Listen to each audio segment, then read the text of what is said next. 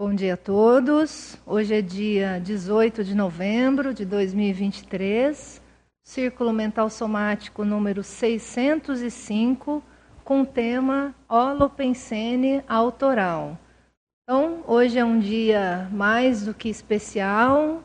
A gente vai estar aproveitando aqui essa manhã para fazer a comemoração aqui da Unescom, a Unescom que foi fundada em 23 de novembro de 2008. Então, nós vamos aproveitar aqui, depois do círculo mental. Vamos comemorando no círculo, mas depois do círculo a gente né, vai comemorar um pouco mais. E a gente também convida, vamos por partes hoje, né? Tem, tem tanta coisa, né?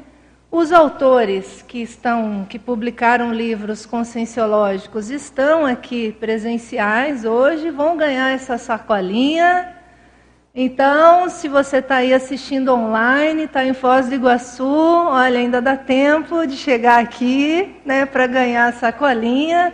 Já que a gente quer fomentar o holopensene autoral, a gente pode fomentar de várias maneiras, né? publicando as nossas obras, mas também andando com a sacolinha aí da Unescom por aí, né, nos próximos anos. Né? Então, comemoração aqui com mimo aí energético. Mas também, gente, hoje é um dia mais do que especial também. A gente vai estar aqui com pré-lançamento no círculo. Vou, vou, tentar virar aqui, gente, porque é tão pesado o negócio aqui que a gente tem que fazer musculação mesmo para conseguir levantar aqui a obra. Então, hoje aqui é o pré-lançamento no Círculo Mental Somático do Tesaurus Terminológico da Conscienciologia. A gente está aqui com vários organizadores, a professora Eliana Voslavo, a professora Rita Savaia, Marina Tomás, a Mércia Oliveira, já estão sentadas aqui do lado A, mas nós vamos fazer então aquele rito de transição daquela pessoa que hoje ela sai do lado B e ela vai se sentar aqui do lado A, então, como autora aí de uma obra, que é o Augusto Freire. Então, nossas salvas de palmas para todos os autores e para o Augusto. Você vai se levantar, Augusto, e a partir do dia de hoje, todo o círculo mental somático, você vai dando o exemplo, fomentando a alopensene autoral e sentando do lado A. Então, pessoal, uma salva de palmas aí para todos os autores. Nesse pré-lançamento aqui dessa obra, então, tão importante, que é o Tesauros Terminológico da Conscienciologia. Então, ao final aqui do círculo, a gente, o pessoal, os autores, os organizadores vão falar aqui um pouquinho mais sobre essa obra, tá bom? Então, pessoal, quem está aí assistindo em casa, quem está aqui também presencial, a gente preparou um paper com alguns elementos aqui, então tem é, verbetes da enciclopédia, aqui algumas dicas, verbetes do holopensene, do autorado, mater pensene autoral, pensenosfera autoral homeostática, que vale a pena ler. A gente também pensou um trecho lá do manual de verbetografia, então fazendo menção aí, já que a gente quer fomentar esse holopensene da escrita, nada mais do que a gente reforçar aí a condição dos verbetes. Então, tem um trecho aqui do manual, tem também um trecho aqui do Círculo Mental Somático, é, extraído da obra do volume 1. O tema foi farturologia. Esse círculo, quem estava presente aqui foi o encontro número 10. Foi um dia que o professor Valdo deu aquele puxão de orelha em todos nós, no sentido de que a gente tinha muita fartura, mas às vezes a gente não estava sabendo aproveitar essa fartura tudo, toda para que a gente pudesse publicar as nossas obras. Então, a gente está trazendo isso aqui de novo, resgatando né, parte do que foi debatido, mas vale a pena depois, quem ainda não leu o capítulo inteiro lá dessa obra, do Círculo Mental Somático, volume 1, encontro 10, reler isso. Como é aniversário também da Unescom, a gente trouxe um trecho aqui da revista Scriptor, é uma revista da Unescom. Então, aqui um capítulo, um artigo do professor Maximiliano, que fala de dignidade autoral conscienciológica. Tem aqui uma tabela para a gente conseguir comparar e refletir um pouco mais sobre essa diferença, o que, que é um autor convencional, né? o que, que seria esse holopensene do autorado na SOCIM, na sociedade, e o que, seria esse autorado aqui, no nosso contexto conscienciológico? Quais são essas diferenças? Então, tem um quadro aqui, uma tabela, a gente pode debater, vocês podem questionar qualquer coisa, o Max está aqui, ele vai ajudar a responder, vai ajudar a debater. E a gente finaliza aqui esse resumo com algumas ortopensatas do léxico. Tá bom?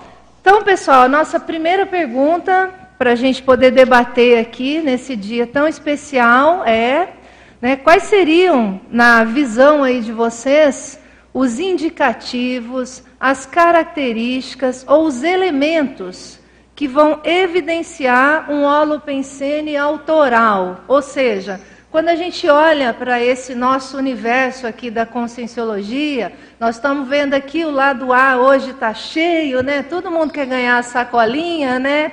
Tinha que ter sacolinha todo sábado, né? Para a gente ver esse lado cheio.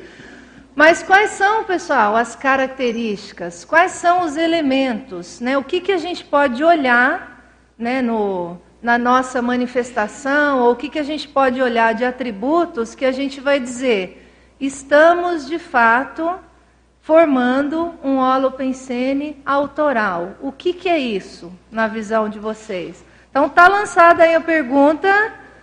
Vamos ver quem é que vai ser o primeiro corajoso aí para pegar o microfone e falar alguma característica do holopensene autoral. Cri, cri, cri, cri, cri, cri, cri. Não, gente, está aqui, está todo mundo se acotovelando para ver quem fala primeiro. Está impressionante aqui. Vamos lá, Eliane, vai lá.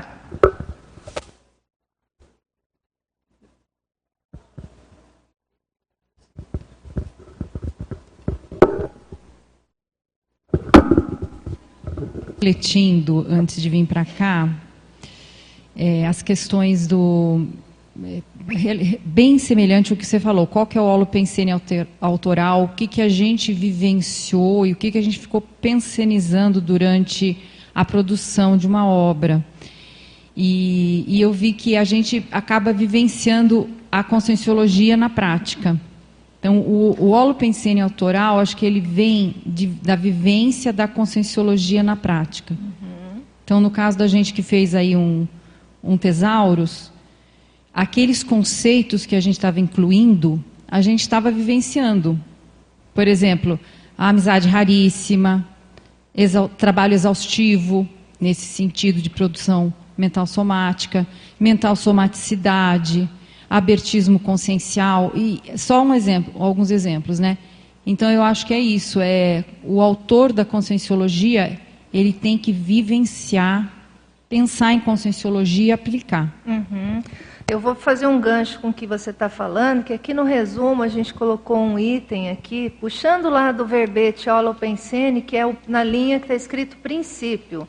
Está assim, ó, o auto-reforço ou realimentação é o princípio essencial do holopensene. Então, se a gente trouxer esse raciocínio para o holopensene autoral, por exemplo, na visão aqui da Eliane, então, essa vivência ou essa teática desses conceitos da conscienciologia reforçam ou realimentam esse holopensene autoral. Seria um viés aí. Vou passar para Miriam. Bem aquela máxima, nenhum dia sem linha. Uhum. Eu acho que é fundamental, porque se é retroalimentação e reforço sistemático, é necessário que dentro da nossa rotina útil seja incluída o processo da escrita. É, uma coisa é você pensar no livro que você está escrevendo, quais são os elementos importantes, o que você vai ter que pesquisar. Mas na hora que você senta e escreve um parágrafo que seja, você está reforçando aquele holopensene que passa do paracérebro para o seu laptop. Então, uhum. é um, é um fluxo completo que mais, gente, que, que caracteriza esse holopensene da escrita? Dai, ah, eu não sei se tem alguém na fila. Vai lá, Lani. Eu estou nessa linha aí da Miriam. Eu acho que uma das coisas que fazem com que você tenha esse holopensene, exale esse holopensene, é uma produção contínua. Entendeu? Então, assim, você não pode produzir. Assim, o ideal é você produzir uma obra e ter estímulo para continuar fazendo essa produção, porque às vezes você lança um livro e isso desaparece. Você fala, ah, eu, esse autor uma vez eu vi na vida, mas cadê? O que, que ele anda fazendo né, desde então? Uma coisa que eu acho bacana que tem nesse paper em algum lugar, que eu acho que é do professor Valdo, que ele fala assim, a pessoa não pode ter medo de heterocrítica. Isso mesmo. Né? De medo de. Você se esconde porque você está pensando, acho que fala aqui, no que o leitor vai pensar de você quando ele pegar a obra. Exatamente. Né? Então, isso, se você for pensar nisso, você não vai sair do lugar. Né? Então tem que fazer uma reciclagem para poder não pensar assim e continuar produzindo. Né? Então, e uma coisa que eu acho que ajuda nesse holopensene autoral é a convergência de atividades. Você começar a convergir o seu, seu dia, suas atividades conscienciológicas, que inclua de alguma forma ou escrever ou pensar sobre isso, né? É, ou estar entre pessoas que continuamente pensem sobre escrita, né? Ou seja, você estar participando de um holopensene.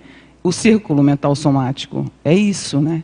Então, uma das atividades que eu sempre priorizei foi participar do círculo, mesmo que eu tivesse sentadinho ali com o meu laptop do lado de lá e falar assim, um dia eu acho que eu vou para o lado A. Né? Mas eu acho que é isso, é pensar nisso o tempo inteiro, você fomenta o holopensene. Uhum, né? Exatamente. Cada pessoa Cada rito de passagem que a gente faz aqui nos pré-lançamentos, né, fazendo a pessoa sair do lado B e sentando no lado A, é mais um, uma gotinha de água, é mais uma pessoa, é mais um elemento ali reforçador desse holopensene autoral. Então, assim, parece brincadeira, né? A gente, ah, vamos fazer aqui o rito de passagem. Mas não, gente, é mais uma pessoa que entra aqui para somar, para contribuir, fazer esse holopensene crescer. Edu, depois Max. Dá, eu queria é, falar um pouco sobre o valor. Você perguntou sobre as características né, do holopensene uhum. autoral. Eu queria falar um pouquinho sobre o valor do autor, né? Eu acho que a gente, a gente quando entra na conscienciologia, a gente é, assim, tem muitas ideias sobre escrever o paper, escrever o verbete, escrever o livro, e a gente vai é, assim, esse holopensene ele vai nos moldando e daqui a pouco para nós ele é uma coisa até certo ponto assim, faz parte da nossa vida, né? Você teve uma experiência, escreve um artigo, você faz uma live, você escreve um verbete, aí você vai colocando no seu livro, quer dizer, isso é uma coisa meio só que isso é uma coisa extremamente avançada do ponto de vista consciencial. Tem uma uma fala do professor Valdo, não sei se, se é no volume 2 ou no volume 3 do Círculo Mental Somático, em que ele fala que o transmentor, a ideia do, do livro, foi uma ideia para os intermissivistas, é, uma ideia do transmentor para os intermissivistas, diante dessa, desse processo avançado que é você colocar na escrita. Né? E às vezes a gente está assim, numa, num trabalho, na, na, vida humana ali, profissão e tal, e as pessoas é, comentam assim, ah, você é autor, né? Sim. E aí você vê como que as pessoas têm um, nossa, é autor. O, o autor é uma pessoa, é um, é um papel muito importante. É, é uma autoridade muito importante. Não só pelo que ele escreve, mas pelo que ele representa, né, sobre qualquer tema. E quando você pega o autor da conscienciologia, você está é, dizendo que esse autor, de alguma maneira, ele está colocando no, no papel é, ideias conscienciológicas. E essas ideias, é, boa parte delas é fruto de uma experiência pessoal. E aí eu acho que está a grande diferença do autor convencional para o autor conscienciológico, porque uhum. ele, ele passa pela experiência e isso para nós é, também é muito batido a gente falar sobre isso, mas também é muito avançado. Você ter uma experiência, estudar aquela experiência, escrever sobre aquela experiência e ensinar sobre aquela experiência. E quando fica no livro, eu queria até destacar aqui na primeira página no, do teu paper, que você colocou ali em cápsula, né, no, no verbete autorado, você fala do auto-revezamento multiexistencial. Né? Então, veja, isso é uma coisa também extremamente avançada. Quer dizer, tudo que a gente faz do ponto de vista do autorado é muito avançado. A questão de você ajudar uma pessoa através do que você escreveu.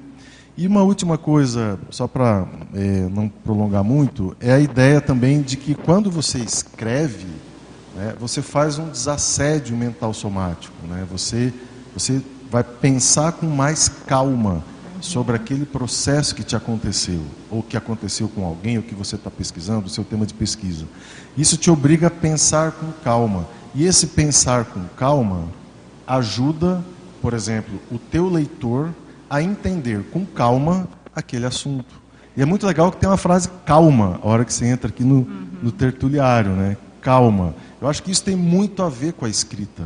O autor, ele precisa ser uma pessoa calma. Ele precisa fazer análise, ele precisa estudar, ele precisa rever, ele precisa é, revisar, né? Então eu acho que uma da, é, a característica que eu vejo do autorado é esse processo avançado que a conscienciologia traz. Uhum. Só que na prática, né? Um processo muito prático.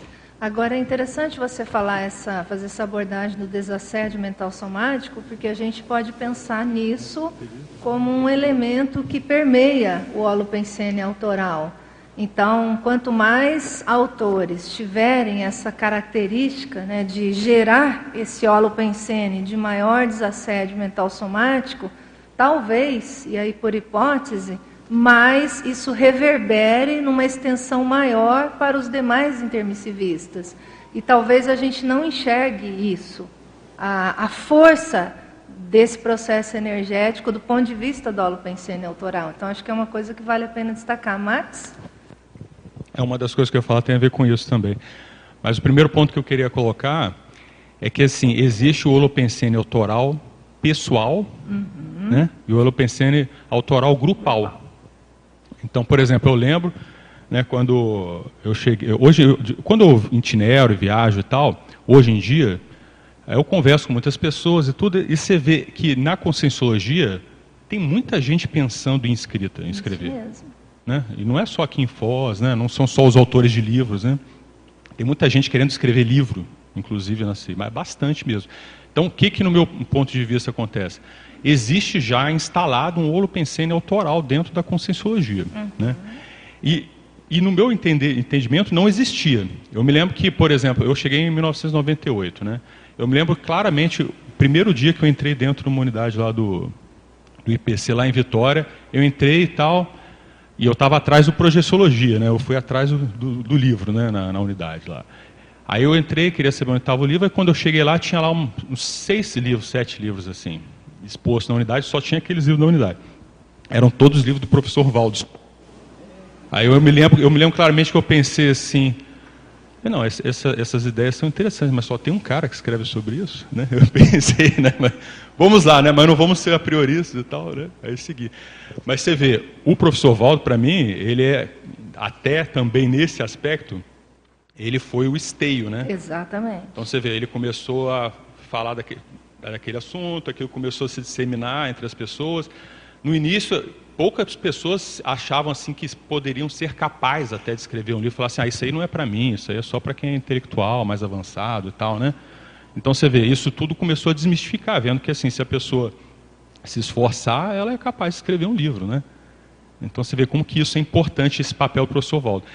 E, e eu vejo assim, hoje em dia a gente tem a Unesco que foi criada, né, até certo ponto para isso e tudo, mas o professor Valdo, ele mesmo falava que o negócio é a gente chegar na nossa cápsula do tempo revezamental. Exato. Então, por exemplo, um holopensene, dentro do holopensene autoral, a gente ainda não tem, no meu, no meu ponto de vista, o holopensene da Mega Gescom.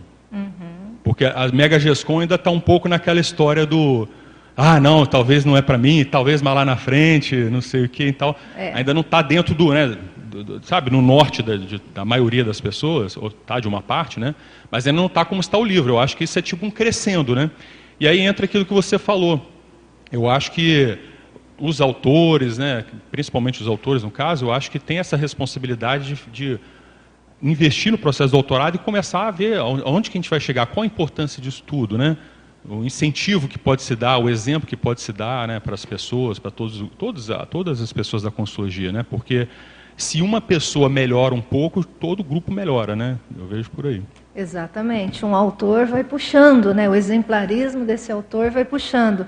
Mas isso que o Max está falando é interessante, porque a gente está indo, acho que é para a terceira edição, né? Já do curso Mega Gescom, e é é difícil você sustentar esse holopensene, você puxar ali outros autores, o pré-requisito é a pessoa ter né, um livro para poder participar desse curso.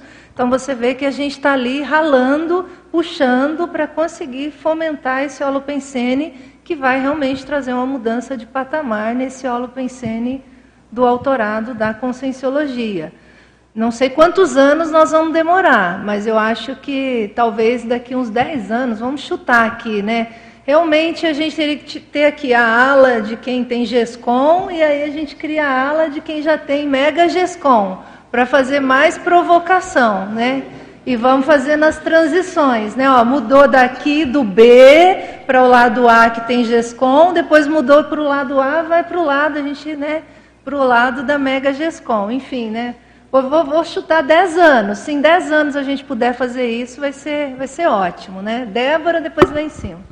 É, isso, isso é fomentar um holopensene, né? Então a gente está pulando do, do holopensene autoral para o holopensene da Mega Gescom, né? Do autorado da Mega Gescom. Isso é muito interessante a gente refletir o quanto realmente é um crescendo, né? É, eu acho que dentro até da Mega Gescom, não era o que eu ia falar, mas já que entrou nesse assunto, né? Eu acho que tem muito dessa identificação da singularidade autoral, sabe? Então, o autor, quando ele identifica aquela condição que só ele é claro que a gente sabe que, né, quando um não dá conta, o amparador cutuca o outro, enfim, aquela ideia vai passando ali até que se materialize aqui no intrafísico. Mas essa condição da teática do autor para materializar uma obra a partir das suas próprias experiências é o que faz essa condição da obra ser tão esclarecedora.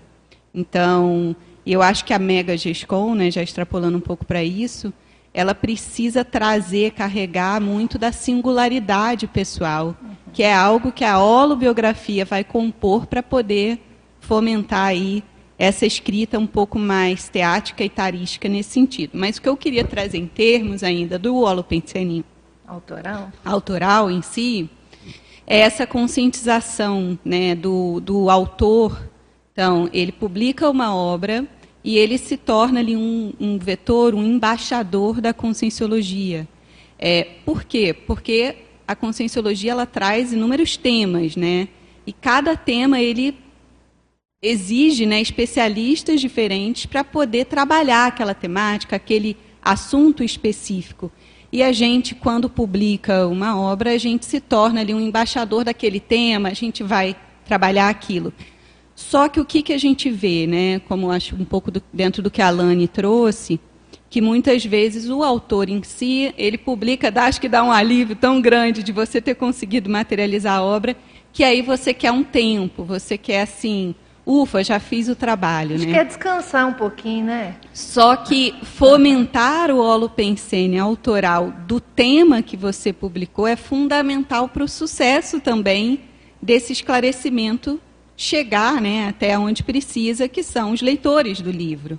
E isso depende desse holopensene autoral instituído da temática que você escolheu trabalhar.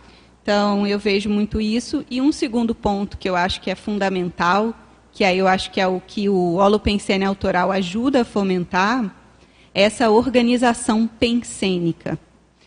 Então, quando você consegue grafar o seu entendimento sobre um tema, você organizou aquela ideia, né? E aí você coloca no papel aquela organização. E eu acho que isso transborda e acaba influenciando o grupo. E aí corrobora aí com um pouco o que o Eduardo trouxe, que é assim, você institui essa, esse interesse em organizar as ideias, né? E é isso não só no livro, mas em todo o processo de escrita, né? Uhum. Então, acho que essa organização pensênica é um Bacana. ponto bem interessante. Tem mais duas pessoas aqui para falar do lado A, mas eu, eu vou jogar uma pergunta aqui provocativa para vocês do lado B, tá? Enquanto isso, vocês vão pensando e aí a gente vai ouvindo aqui a turma do lado A falar. Mas vou passar para cá. Então, assim, o quanto, gente, que esse holopensene autoral, tanto individual aqui quanto grupal, reverbera ou inspira as pessoas que ainda não são autoras. Então, vocês vão contar para a gente como é que quando vocês olham aqui para essa turma, né? não que vocês nunca tenham escrito nada, mas aqui a gente está fomentando esse holopensene autoral pela GESCOM, né? Como é que isso inspira vocês? Como é que isso reverbera em vocês, tá? Então, já passo para o lado de cá, vamos ouvir aqui Augusto, depois lá em cima. Vamos lá aqui, Augusto. É.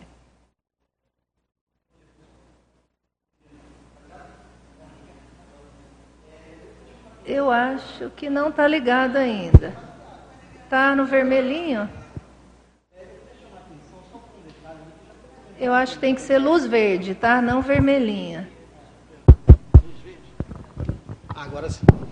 É, já foi comentado aí pelos amigos evolutivos aí, mas eu queria chamar a atenção para essa questão que é justamente a, a materialização e a fixação dessas ideias avançadas evolutivas no planeta. Que a obra escrita ela, ela ajuda nesse processo, ela, ela é muito importante nesse processo. Né? Nós estamos falando de uma ciência e de uma ciência multidimensional. Ok, a conscienciologia tem, teve alguns precursores na história, tanto da projeciologia, até com a ideia da conscienciologia teve. Mas assim, salvo se eu estiver errado, mas a primeira vez que a gente tem de fato uma ciência de base multidimensional, bastante, vamos dizer assim, é, sedimentada, organizada, criteriosamente, eu, eu não vejo na história humana ainda, né, posso estar errado, né, pode ser falta de conhecimento, mas eu não vejo na história humana ainda isso. Então, essa base desse autorado, mas de base de uma ciência multidimensional, né, que, que tem relação com a evolução das consciências, eu acho que isso, de fato, é muito inovador. É novo, é novo. Né? É novo. E eu acho que a gente tem que dar muito valor a isso, porque, na verdade, daqui a pouco, todos nós vamos voltar para o extrafísico. Né? O que vai ficar? Vai ficar as ideias consubstanciadas em obras, em livros, em artigos. Né? Nós temos os livros é, é, é, gerais, nós temos os dicionários, nós temos uma enciclopédia da conscienciologia. Né? Então, é uma série de, de, de obras escritas, né, desse ramo escrito, que vão ficar e que vai ter impacto com essa questão aí do nosso autorrevezamento evolutivo. Eu acho, para mim, isso é um aspecto muito importante dessa linguagem que vai ficar né, materializada, essas obras, e que a gente pode pegar esse bonde nas próximas vidas que a gente tem. Isso, para mim, é muito importante. Não, e o mais interessante dentro dessa fala, que eu acho que a gente já está vendo isso acontecer, daqueles colegas nossos que são autores, vou colocar autores de livros, né, que aí é uma forma assim mais talvez mais consistente ali de autorado e que já dessomaram. E a gente vê assim funcionando aquele rapor às vezes daquele aluno que chega e a gente diz: "Ó, oh, mas tem o um livro da pessoa. Leia o livro da pessoa". Então assim, nós já estamos vendo isso funcionar. Então assim, quanto mais a gente fomentar mas realmente essa colheita intermissiva ela vai acontecer. Né? Então, se esse autor ele tem mais de uma obra, são mais, é mais de uma obra que você indica para aqueles alunos, porque cada obra diferente pode fazer rapport com uma pessoa diferente. Então, nós já estamos vendo isso acontecer. Isso é mais sério. Então, a gente precisa pegar esse bonde mesmo, né? Vou passar lá em cima. Bom, bom dia. É, aqui ó, na página 2, ali onde diz fracasso, acho que você comentou, tem a dica, na minha opinião, de como você é, promover esse holopensene autoral. Porque aqui é falado o seguinte, ó, que a, é, sucumbe ao trafar e não vê a fartura propriamente dita. E aí depois fala que não está priorizando e tudo mais. Então tem várias dicas aqui na página 2 que mostra o, que não, o que, que é o ponto, né, assim, a dificuldade, e aí se você faz ao contrário disso, não sucumbe ao trafar, você consegue manter esse holopensene autoral ou construí-lo, né? Eu vejo que a questão da, da escrita, né, conscienciológica, ela tem a ver com um posicionamento paradigmático. Então você tem esse posicionamento é, tarístico frente às consins e consciex. E muitas vezes a dificuldade é você bancar esse, esse posicionamento. Aí exige o temor cosmoético e essas autorreciclagens. Se você vai ao encontro disso, eu vejo que você vai ao encontro desse holopensina autoral também. Perfeito. É, a docência, às vezes, ela gera esse posicionamento paradigmático, mas a GESCOM, ela chancela isso, definitivamente, né? E num longo prazo. Perfeito. Deixa eu passar um pouquinho para o lado de cá, para a gente ouvir aqui a turma do lado B, depois a gente vai voltando para cá, tá? Eu acho que a Mariane levantou a mão lá em cima, depois eu passo aqui para o Marcelo, Gláucia. Vai lá, Mari. Mariana.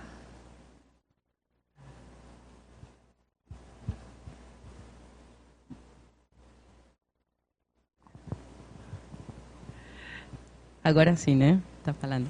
É, ainda na, na sua, respeito à sua primeira pergunta, eu acho que uma característica que a gente é, precisa dar importância né, no, nesse, nessa é, holopensene autoral é a fixação do é, holopensene de GESCOM poliglota. Uhum. É, seja através das traduções, mas notadamente através das escritas daqueles autores que ou aquelas pessoas que são poliglotas, que dominam vários idiomas. Acho que isso ajuda muito eh, no trabalho internacionalização da Conscienciologia, né? E também, como a gente estava falando, daquele reforçar aqueles trafores, desculpa, aqueles eh, reportes com eh, as consciências, né, uhum. intra e extrafísicas. Bacana, muito bom. Acho que a gente está melhorando nesse sentido, mas esse é o caminho mesmo. Marcelo, você vai responder minha segunda pergunta, Marcelo?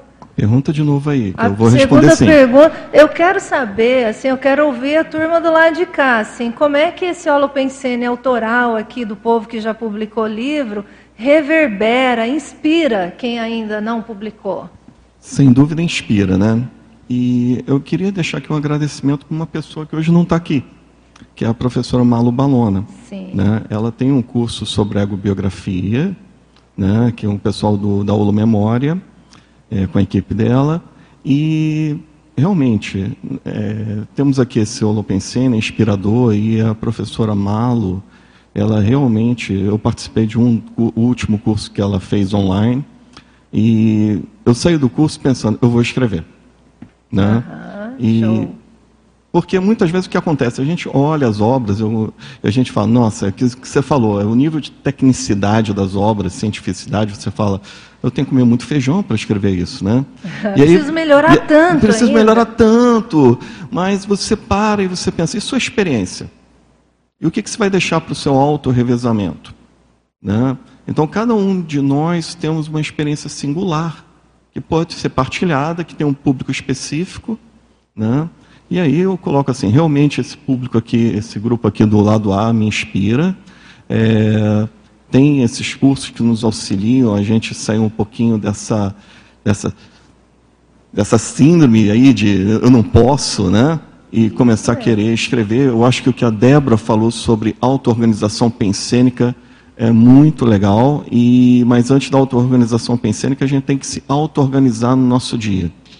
E é o que eu tenho feito ultimamente para é, promover aí, chegar e escrever e passar em algum momento, aqui me posicionando aqui, em algum uhum. momento aí, ao longo dos próximos dois, três anos, passar para o lado A. Uhum. Né? Não, perfeito, porque a gente pode sair daqui com vários diagnósticos, né? Eu ainda não escrevi por quê, né? Eu vou falar meu livro. Eu não escrevi pelo orgulho, né, do que as pessoas vão pensar de mim. Eu não escrevi porque eu tenho baixa estima e acho que eu não sou capaz. Eu não escrevi porque eu sou desorganizado e não consigo priorizar meu tempo. Né? Então, qual é o meu diagnóstico? Para às vezes a gente né, dar um jeito nisso. Gente, passar para o lado A logo, que a gente quer fazer a transição das mega GESCONs para o outro lado. Mas vou passar lá, Gláucia. É, bom, em primeiro lugar, quero parabenizar a Unescom, né, que está fazendo 15, 15 anos. 15 anos para... Eu, respondendo a sua pergunta em relação ao que, que os autores do lado A, ah. eles inspiram, eu acho que é quando eles colocam a mão na massa, depois do livro. Ah, Por que, que eu digo isso?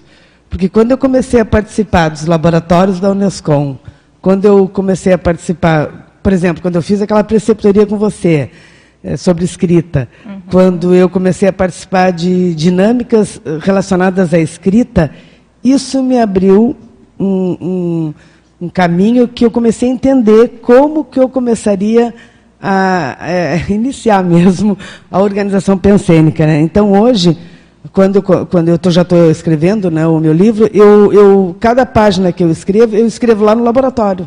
Show! Então, para mim, o que ajuda é os autores estarem trabalhando, e tem muitos autores aqui que são meus professores lá, eu já agradeço. Por exemplo, curso uh, Desassédio Alto Mental Somático. Tem que fazer aquele curso, eu penso. Porque é lá que a gente entende, é lá que. Isso então, o que, o que me ajuda, e o que entrou. Esses dias eu vi uma, uma autora lançando o livro, a Lucia, Lucimara, né? Lucimara. Ela começou a contar a trajetória dela e eu pensei, ah, então eu também vou escrever o meu, porque eu estou fazendo isso, eu estou no laboratório. Eu estou no. Ela virou monitora lá do, do, do curso que eu quero me inscrever ano que vem. Então eu, eu penso assim, ó, como é que ajudam quem quer escrever?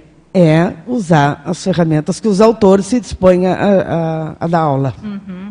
Não, você falou da Lucimara, é uma pena que a Lucimara hoje não pôde vir, acho que ela está em Porto Alegre, ela está na campanha de lançamento dela de livro. Mas a Lucimara, gente, eu acho que ela é o nosso último exemplo no sentido de fomento de holopensene autorado, porque assim, ela contando a história de vida dela, ela tem todos, teria todos os motivos todas as justificativas, uma lista imensa para ela não escrever.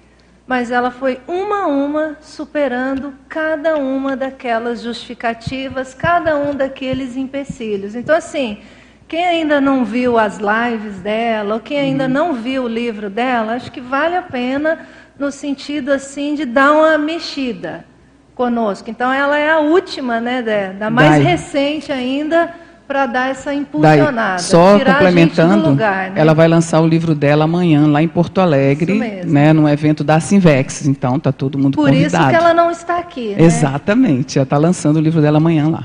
Mas por onde ela está passando, ela é dessas últimas aí que ela está dando exemplo. Então é bem nessa linha aí. O que, que ela fez? O que, que ela foi superando? Né? Qual foi o gargalo que ela ultrapassou para chegar na, na primeira obra? Né? Cris, lá em cima, Oi. Cris Nievas. Eu penso, respeito dela, de Lucimara, que está aqui, né? Está aqui. Pode estar eh, intrafísica, ou pensenicamente está aqui. Agora, pode estar em qualquer outro lugar, seja Porto Alegre ou que for.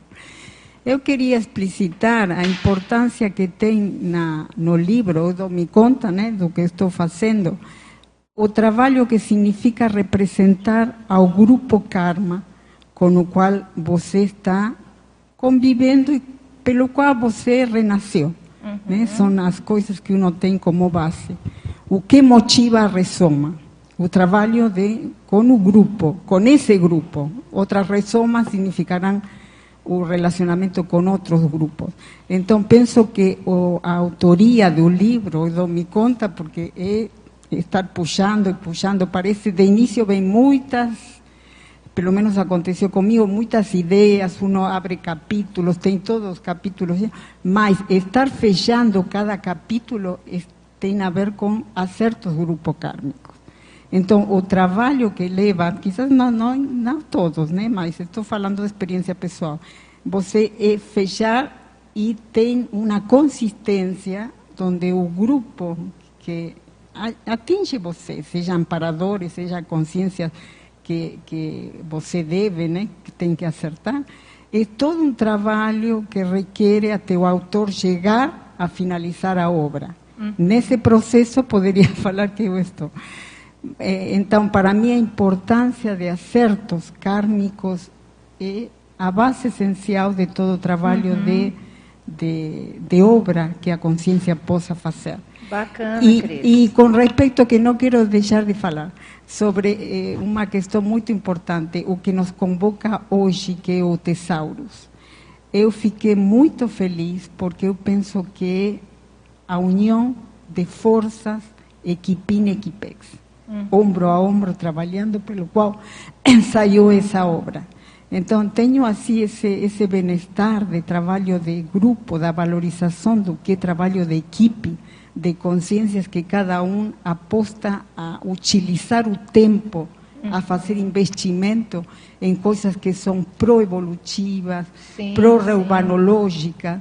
Então não queria deixar de falar, porque não, tem obras e obras sem é, deixar. Depois a gente vai ouvir mais a turma falar. Sem assim, desmerecer, digamos. Realmente deve ter dado bastante é. trabalho, gente, para revisar é. né, e fazer isso tudo e, e ver toda a uma forma, equipe, né, e, e a força então, realmente, é um trabalho de grupo mesmo, não é, um, não é o show solo, né? Então, isso aqui é importante o, mencionar. O Mas, peso, Cris, tem bastante é. gente na fila sim, aqui, sim. deixa, eu, deixa Somente eu passar queria aqui. finalizar que o peso tem a ver com a, a quantidade de consciência que trabalham nisso. Sim, com certeza. Deixa eu passar aqui para Miriam.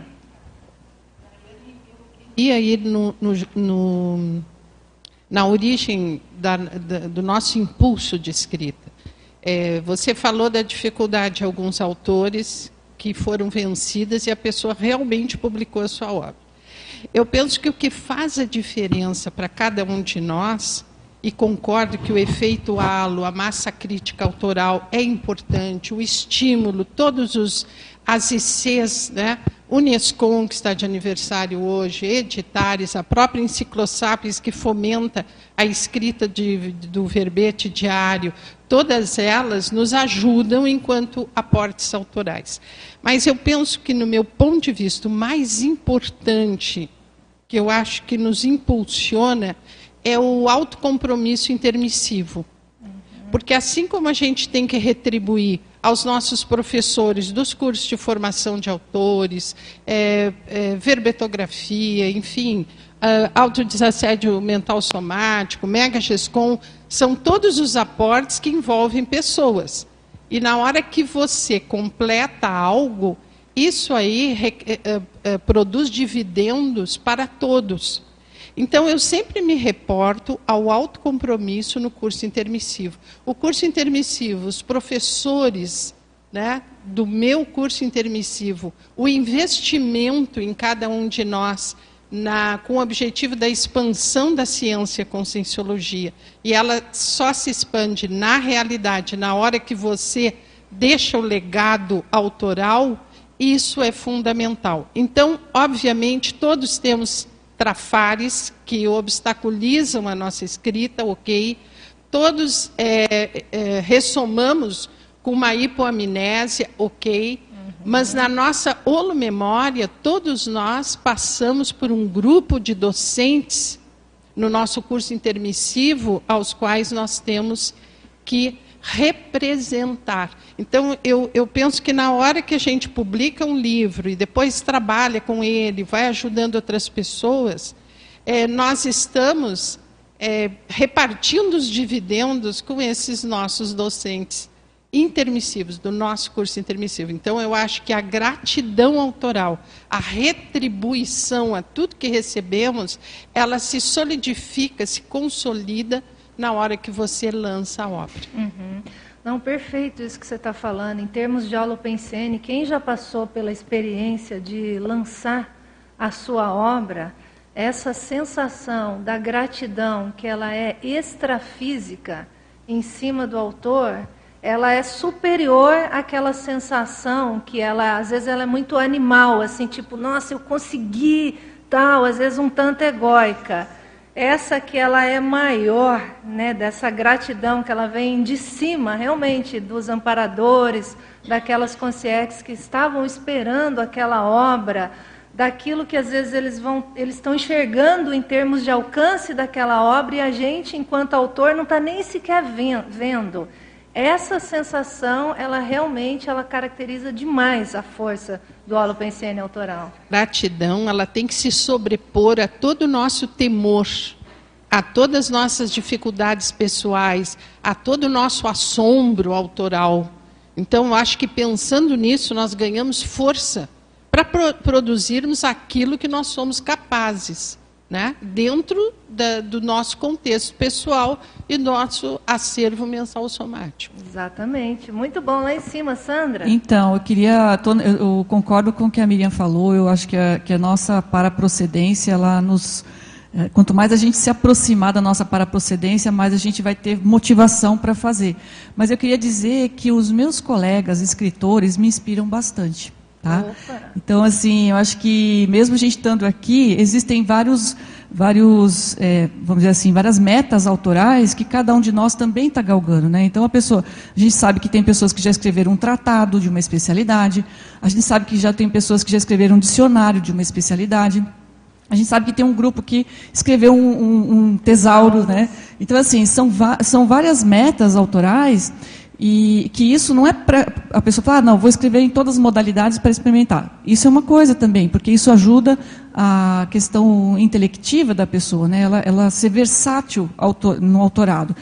Mas eu acho que tenha a, o peso de cada tipo de obra. Né? Então, por exemplo, você é, organizar uma obra em conjunto deve ter um peso. Você fazer uma mega GESCOM, a gente sabe que tem um peso. Então, acho que esse, esse caminhar na trajetória gesconográfica, autoral, é, um, é uma atividade que todos nós, né, por exemplo, autores, é, estamos querendo fazer. Né? Então, acho que isso vai nos ajudar a, nessa, nessa existência e na próxima também. Né? Então, acho que e a união, né, a Unesco é exatamente isso, né? união dos escritores né, da conscienciologia. Quer dizer, nós nos dando força uns aos outros, nos ajudando a que o outro consiga chegar lá. Né? Então, acho que é isso que eu, eu acho que é isso que ajuda. Né? Acho que a Nina quer falar lá. Mariana, você está aqui? Deixa eu voltar para cá.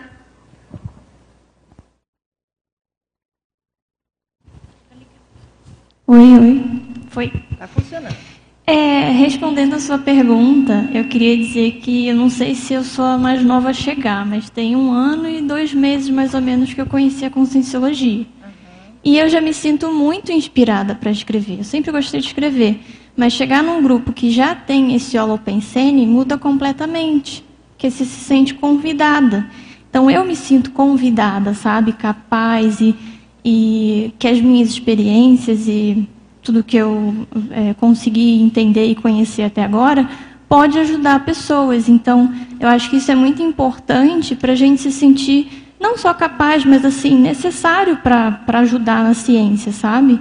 Então, já agradeço aí todo mundo pelo trabalho feito até agora. Não, bacana ver como é que é a interpretação né, da pessoa, né? Ela se sente convidada, ela quer integrar essa equipe e ela quer somar para fomentar esse holopensene autoral. Muito bom, então aguardamos as suas obras e eu quero estar aqui no dia que você sair do lado B e chegar no lado A. Quero, aguardo ansiosamente por este dia. Nina? Daiane, eu sigo aqui na linha da Miriam e na linha também da Sandra. Da Sandra. O professor Valdo ele tem uma ortopensata que ele diz que nós vamos ficar irmanados pelos livros que publicamos. Então, hoje, dia de uma obra publicada em grupo, né? É, o quanto a gente está mudando é, a nossa trajetória, que a gente antes ficava junto em função de uma interprisão grupo kármica e agora a gente fica junto e irmanado por uma questão mental somática. Então, eu acho importante, a obra individual também é indispensável, mas a obra em grupo ela tem um valor é, que talvez a gente não tenha ainda uma dimensão para as existências futuras e para o grupo revezamento. Uhum. A enciclopédia da conscienciologia também é um exemplo disso. Exatamente, exatamente. Agora aproveitar um pouco esse holopensene aí que envolve CES, na visão aí de vocês, o que, qual que vocês acham que é o papel das ICs no fomento desse holopensene autoral? Isso diz respeito só a Unescom, diz respeito só a editares, né? Mas qual que é o papel aí de cada IC para fomentar esse holopensene aí autoral? Vai lá, Gláucia, puxa aí. uma sugestão das ICs, pelo menos na CIP nós fazemos, é incentivar o, o, voluntário a escrever sobre a especialidade da IC, né, alinhado ao Mater Pensene. Por quê? Uhum. Porque isso dá força não só para o voluntário, mas para a própria IC. E na hora que ele se sente mais seguro, mais ele, ele mesmo procura o Unescom, ele mesmo procura a, a, Enciclosapiens, ele, ele vai procurando, porque ele, dentro de casa, ele, ele vai. Aquela primeira vergonha é dentro de casa, entendeu? Exatamente. A gente tem oficinas é, só para voluntários, que é onde ele, ele diz assim: olha, não, nunca vou escrever. Vai, vai escrever, começa aqui. Assim que... Então, a gente hoje a gente vê que tem, são cinco anos de trabalho, a gente vê que as pessoas já, já fizeram muitos cursos fora, foram para a escrita por isso, mas a dica que eu dou é o seguinte: escrevam suas especialidades. Uhum. Começa dentro da IC, vai às vezes pegando ali ajuda dentro da IC, nessas oficinas, né? vai pegando o jeito, como se fosse uma alfabetização ali do autorado, vem para ver betografia, tem mais um treinamento, escreve para as outras revistas e aí vai chegando no livro. A gente até publicou um artigo agora, lá no Simpósio de Portugal, eh, justamente falando sobre as oficinas de escrita, como é que começou e como é que é o funcionamento, que é para as pessoas entenderem porque é, é árduo, é um trabalho árduo, mas ele dá certo. Bacana. A Débora quer falar, depois lá em cima, a Luísa.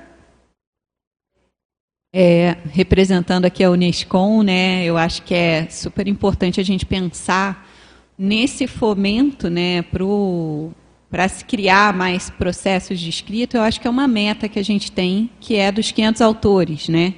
Então, a gente hoje está falando aí dos 15 anos dessa caminhada da Unescom, mas eu acho que a gente precisa, como era a proposta do próprio professor Valdo, pensar grande.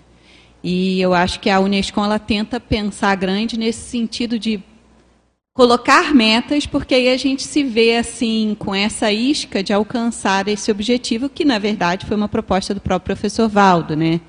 E aí a gente está aqui já com 186 autores no total agora, né? E, e eu vejo que, gente, é muito, assim, pouco tempo, se você parar para pensar, né, dessa trajetória, o quanto que a gente conseguiu a, a angariar de autores e fomentar isso. E a ideia aí é a gente pensar mais ainda como fazer para colocar mais gente aqui para esse lado, de uhum. fato, e chegar nessa meta ousada, que são 500 autores. A gente conseguiu chegar nos 500 perpetógrafos, né? mas a publicação do livro exige ainda mais estofo. Né? 186 já é contando o Augusto ou sem o Augusto? Já é contando o Augusto e já é contando também, né, Flávio, os próximos que vão ser lançados aí no dia 2 de Opa, dezembro. Ah, então tá a gente já pegou aí os que já estão impressos, tá? E será que o ano que vem a gente chega em 200 já? Eu acho que chega Tem fácil. Tem chance, né? Tem chance. Uhum. Então, Não, a Lani pode falar melhor disso, né? Deixa eu só falar uma questão em relação a isso, lembrando, né, existe uma meta que o professor Valdo tinha trazido já há muito tempo, de nós chegarmos em 500 autores. Sim. E isso está escrito no DAC. Então, pessoal do B. Corre, gente! Gente, porque é o seguinte, lembra uma coisa, ó, uma ciência, isso, é o, isso o Max falou esses dias aqui no círculo, achei muito bacana. Uma ciência não se faz sem livros. Uma ciência se faz com livros. Então veja, se nós somos uma ciência, nós somos cientistas. Cientista escreve. Senão é tudo blá blá blá, lá lá lá, cococó, kikiki, entendeu? Não é, a conscienciologia não é isso. A conscienciologia é enfrentamento, é pesquisa, é suar sangue, é leitura, é troca, é debate, é rabino meio das pernas, é errei, é verdade, está certo, melhor é isso. Ninguém é o dono da razão. Então, essas coisas precisam estar muito sedimentadas dentro da nossa cabeça, para que a gente possa ser replicadores. Né? Porque assim, uma coisa que me chama a atenção disso é que o Valdo era uma pessoa que inspirava todos nós. Era uma grande inspiração, era um grande agente retrocognitor. Agora nós somos ali, a gente faz a nossa força, a nossa parte, o nosso quinhão. Ninguém aqui é o professor Valdo, mas a gente pode ser um pouquinho. E todo mundo junto faz uma força grande. Então, eu acho que a gente já deu inúmeras demonstrações nesses anos todos da força do grupo, né? Sim. E os autores juntos têm essa grande capacidade de inspirar muitos e ajudar as pessoas a escrever. É, a gente tentou colocar ali no paper, na página 2, tem o parágrafo sucessão. Então está escrito ali, ó, nesse parágrafo, é preciso haver o entendimento da sustentação e continuidade da conscienciologia. No futuro, o colegiado administrará o conjunto de Cs, mas o desenvolvimento da ciência dependerá das produções gesconológicas. Então, gente, está na nossa mão. Se a gente tem, ouve aquela pessoa que fala assim, ah, o que será da conscienciologia agora? E não está escrevendo nada. não está ajudando. Então, quem, o que será da conscienciologia? Está na mão de quem está escrevendo, de quem está publicando, de quem está fazendo as suas obras.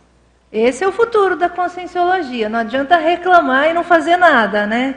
Então vamos, vamos em frente. Vou passar aqui para a Lauísa. Eu só depois só queria fazer um lembrete aqui, Lauísa. Vai lá.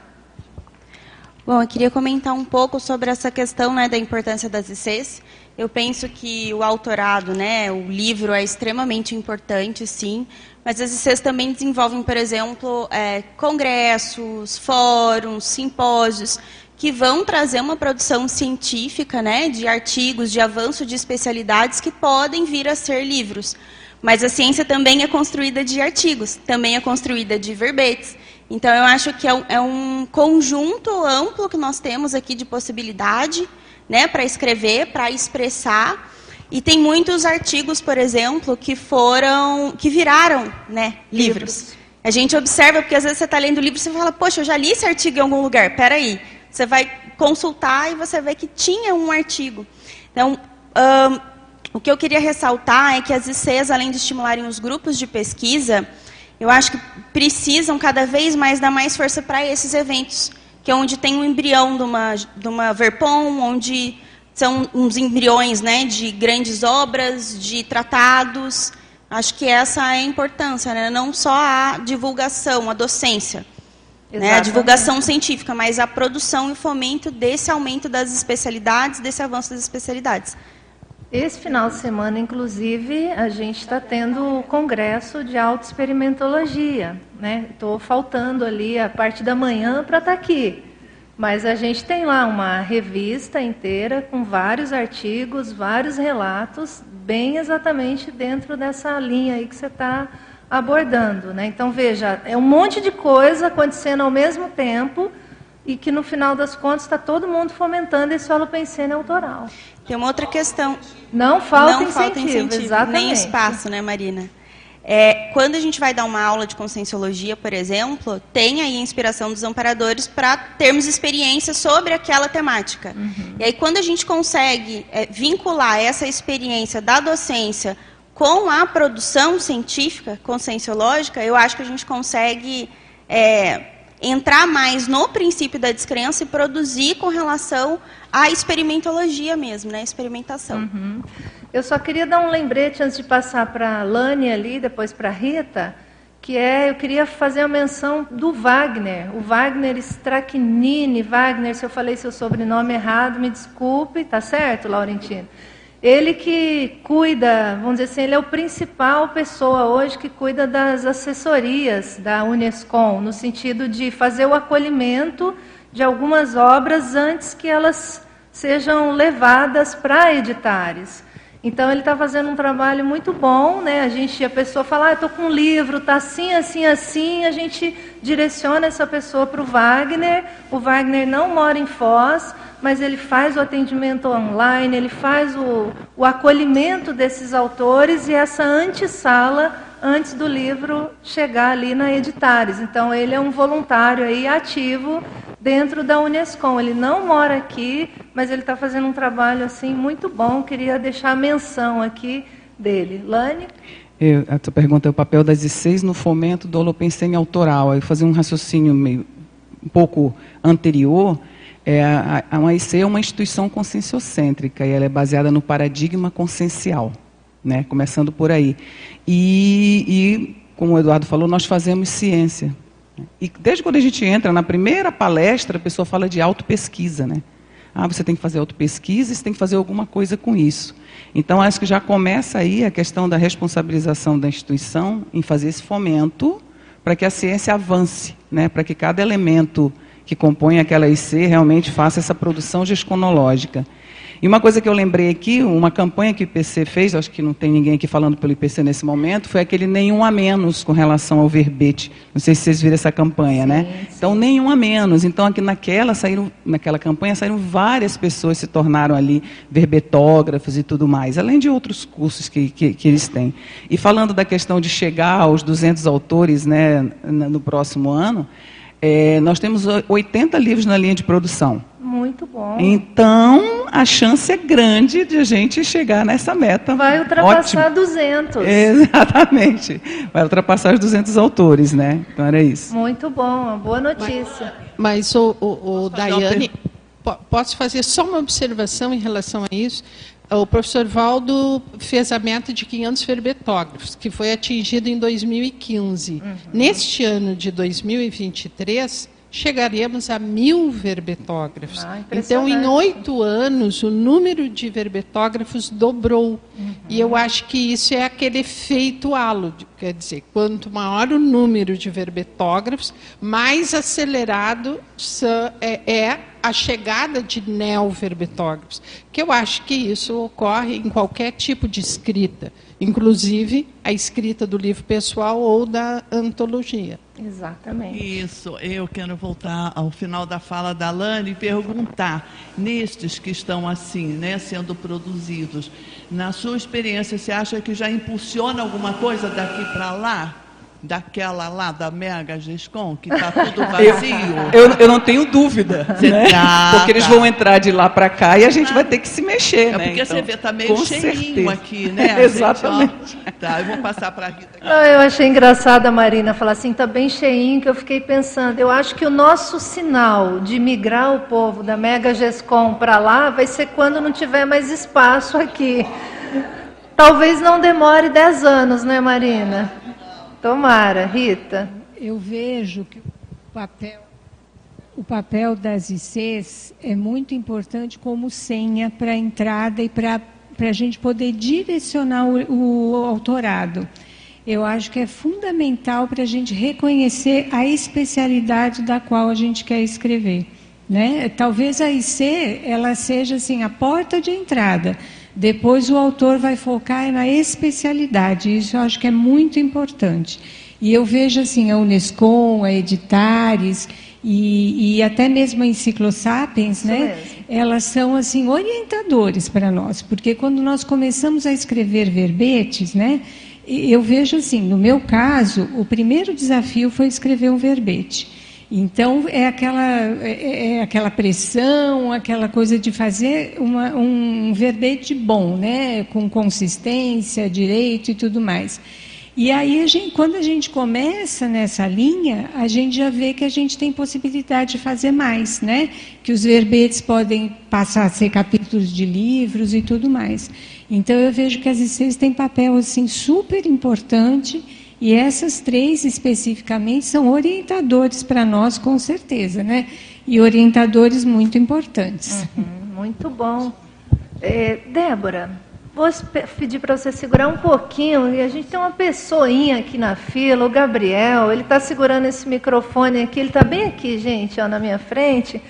Eu lembro que uma vez a gente combinou, né, Gabriel, que quando você viesse ao círculo mental somático, você ia fazer uma pergunta. Eu lembro sim que você falou isso para mim. É, eu queria voltar na pergunta lá que você falou da inspiração. É, eu acho que o primeiro passo da holopensene autoral, eu acho que é a leitura, porque quando um leitor lê um livro, ele se inspira naquele livro. Uhum. Se inspirando, eu acho que ele vai escrever, ele pode escrever um livro, né? Então, autores inspiram futuros autores. É, o Valdo, que já escreveu vários livros, né, eu acho que ele já inspirou várias outras pessoas a escrever livro. Muito né? bem, muito bem, ó. Show de bola, tá vendo, gente? Então, missão cumprida, viu? Pode falar mais que o pessoal gostou de ouvir a sua síntese, tá bom? Pensa mais aí e fala mais pra gente. Gostamos. Muito, muito bom a gente ouvir isso, né? E, então, vou aproveitar o seu gancho, ok? Tudo bem. Por quê? E compartilhar um pouquinho como é que foi a escrita para mim do, do Tesauros, ou do Termiporte, né, específico. E eu quero é, retomar lá a fala do Eduardo Martins no seguinte sentido: conectar com o trabalho da interassistência que é o que nós acabamos de falar ali, quando ele chama a atenção de nós, autores, para os nossos leitores. E foi a experiência que mais me marcou é, nessa trajetória aí do Termiporte. Que na hora que é, é, são horas né, que a gente para ali, passa até aprofundar o pensamento, e no determinado momento você começa a perceber o campo montado, energia, consciência, e aí vem a questão do autoconhecimento, vem o que você é, é vem, vem trafaz. E no determinado momento vem trafares que estão sendo repetidos. E nesse trabalho, assim, ó, muitas e muitas vezes eu me percebi sendo assistida. Na hora que esses amparadores, que eles sabem mexer com as ideias e sabem focar na mental somática, e nós estamos super concentrados, porque a gente quer aquilo ali. Então eu percebia, sabe, que eu, eu na hora que eu pensava no leitor do Termiporte, aquilo se expandia de tal forma. Eu estou preparando assim um artigo, a gente vai chegar lá. Porque é, é uma experiência que eu não havia ainda vivenciado, uhum. pelo menos não nesse porte, e que naquele momento vinha uma pergunta tão sábia: o que você vai fazer com isso? Como vai conquistar isso que você quer aprender a fazer? E você está concordando que você ainda não domina. Isso, Eduardo, não tem preço, eu concordo com você. Mas também, sabe, Daiane, naquele momento que me fazia lembrar de Trafares, ó, que já vem, né? Vidas passadas, e é tão difícil esse negócio. E na hora que vinha a dica, e muitas vezes, processo da interassistência, muitas vezes a dica para superar determinado trafal, meu estava num grupo karma, os familiares ajudando a criar ambiente para eu fazer aquele trabalho on termiporte. E aqui, aquelas consciências lá me fazia lembrar, às vezes, de muitos de vocês aqui. E aí, na hora que o grupo evolutivo é fundamental, gente, para mim, junto com os familiares que estão lá, para que eu consiga realmente superar determinados trafais. Então, é o conceito da interassistência, que eu acho que é que o Valdo fala aqui, quando é, o intermissivista não escrever, com certeza ele conseguirá avaliar a fartura da Melex. Não, por favor, não precisamos mais não disso. Queremos. Nós temos a orientação aqui do nosso intermissivista, do nosso presente Gabriel. aqui, o curso intermissivo. Então, a minha, a minha, o, assim, um top do, do, resumo que eu tenho da escrita desses anos do Termiporte foi exatamente um conceito de interassistência mais aprofundado, onde aquilo tira da gente aquele orgulho, né? aquela assim meio né, queixinho em pé, eu sou autora, eu fiz, eu consegui, tudo bem, é isso mesmo. Mas olha, o trabalho evolutivo é que é a base do sustento, né? Da gente estar tá criando, ou ajudando a criar, a fundamentar essa nova, essa nova ciência. Obrigadão. Eu, eu passo aqui. Posso? Cheio de energia. Fala. Deixa, posso passar para a Débora, depois você, Augusto? Vai lá, Débora. É, não, eu queria pegar esses dois ganchos, né? A leitura que o Gabriel trouxe e essa condição da interassistência uhum. e colocar dentro da pergunta que você trouxe aí da IC, né? E aí, lembrando, né, eu acabei de escrever aqui um artigo para comemoração né, dos 15 anos da Unescom, então a gente contextualiza ali o, o histórico. E aí, retomando a fala inicial do professor Valdo, era justamente essa, esse sinergismo, essa interassistência entre os autores, que eu acho que é a chave aí para a gente chegar na Mega Gescom. Então, quando a gente se propõe a ler o trabalho do colega, uma definição, um livro, ou assim, aquela ideia embrionária e trabalha nessa qualificação daquela obra, daquela expressão grafopensênica, a gente está ajudando o grupo a crescer, né? a gente, enquanto autor, a crescer. E essa era a ideia, essa era a proposta do professor Valdo. Né? A ideia inicial da Unesco não era tanto auxiliar os autorandos, ou seja, aquelas pessoas que ainda não têm um livro, uhum. mas sim qualificar a nossa expressão grafopensênica enquanto já autor. E isso depende aí dessa condição da interassistência para a gente poder ver o que, que ele está publicando, ver como que ele está fazendo isso, para qualificar para a gente começar então a preencher esse outro lado ali da Mega Gescom. Porque isso passa por uma qualificação, por um amadurecimento do grupo enquanto traduzir né, a ciência em termos mais elaborados, como eu acho que é esse, esse resultado aí do Termiport, que eu acho que só ganha essa, esse corpo porque é feito em grupo e passa por múltiplos olhos, né? Uhum. E isso qualifica o trabalho, sem dúvida. Sim. Então a importância do grupo é fundamental, né? Eu vou deixar o Augusto falar. Agora, gente, a gente está vindo aqui praticamente todo sábado de manhã e assim, muda totalmente a, a força, o holopensene aqui do Tertuliário, quando a gente vê realmente tantos autores aqui reunidos. Então, assim, chama muita atenção esse processo. Eu sei que a gente tem aqui o Tesauros, né, o pré-lançamento, tem a comemoração da Unescom hoje de aniversário, mas assim, faz muita diferença aqui no campo energético a presença de tantos autores.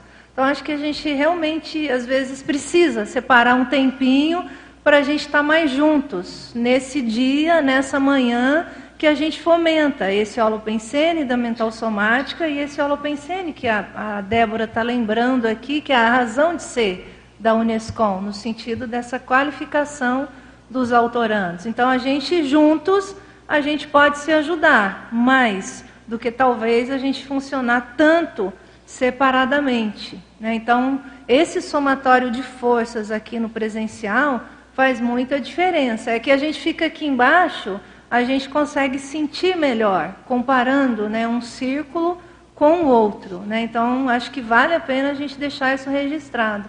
Vai lá, Augusto. É, falar em registro, né? É, quero pegar o gancho dessa, da, da questão aí da interassistência autoral. Né? Porque, por exemplo, no meu caso, eu fiz uma, uma escolha metodológica consciente. Então, é, quando, depois de um tempo na Conscienciologia, eu percebi assim, não, é, nós temos a enciclopédia da Conscienciologia, ok. A enciclopédia da Conscienciologia é um tipo de obra dicionarística, né? faz parte das obras dicionarísticas. Na verdade, é, é a rainha das obras dicionarísticas é uma enciclopédia, e nós temos aqui muito bem representado pela, pela enciclopédia da Conscienciologia. Mas eu, o que, que eu percebi na época? Eu percebi assim, não, tem muito, já tem muitos verbetes publicados, tem muita gente publicando verbete da enciclopédia da Conscienciologia. Mas dicionário conscienciológico não tem, tem pouco. Uhum. Então eu fiz uma escolha pessoal, metodológica, consciente, não me arrependo em momento nenhum. Falei, não, eu quero me qualificar para ajudar os dicionaristas conscienciológicos. Uhum eu quero ajudar a fomentar esse, esse gênero dicionarístico dentro da conscienciologia, que eu acho o gênero dicionarístico muito importante, porque o dicionário acaba sendo uma obra de referência. Exatamente. Né? Dentro e fora da, daquela ciência. Então, fixa mais, vinca muito mais aquele holopensene, aquela nova ciência. Então, essas obras técnicas, né, o tratado, o dicionário, são obras de referência não só para dentro, mas para fora também de, de, qualquer ciência, né? Então eu me posicionei naquela época, eu fiz uma escolha, tanto é que hoje eu não recomendo isso para ninguém, tá? Eu não sou verbetógrafo ainda. Ai, ai, ai, não ai, sou, gente, vamos assumo, puxar a orelha assumo, dele.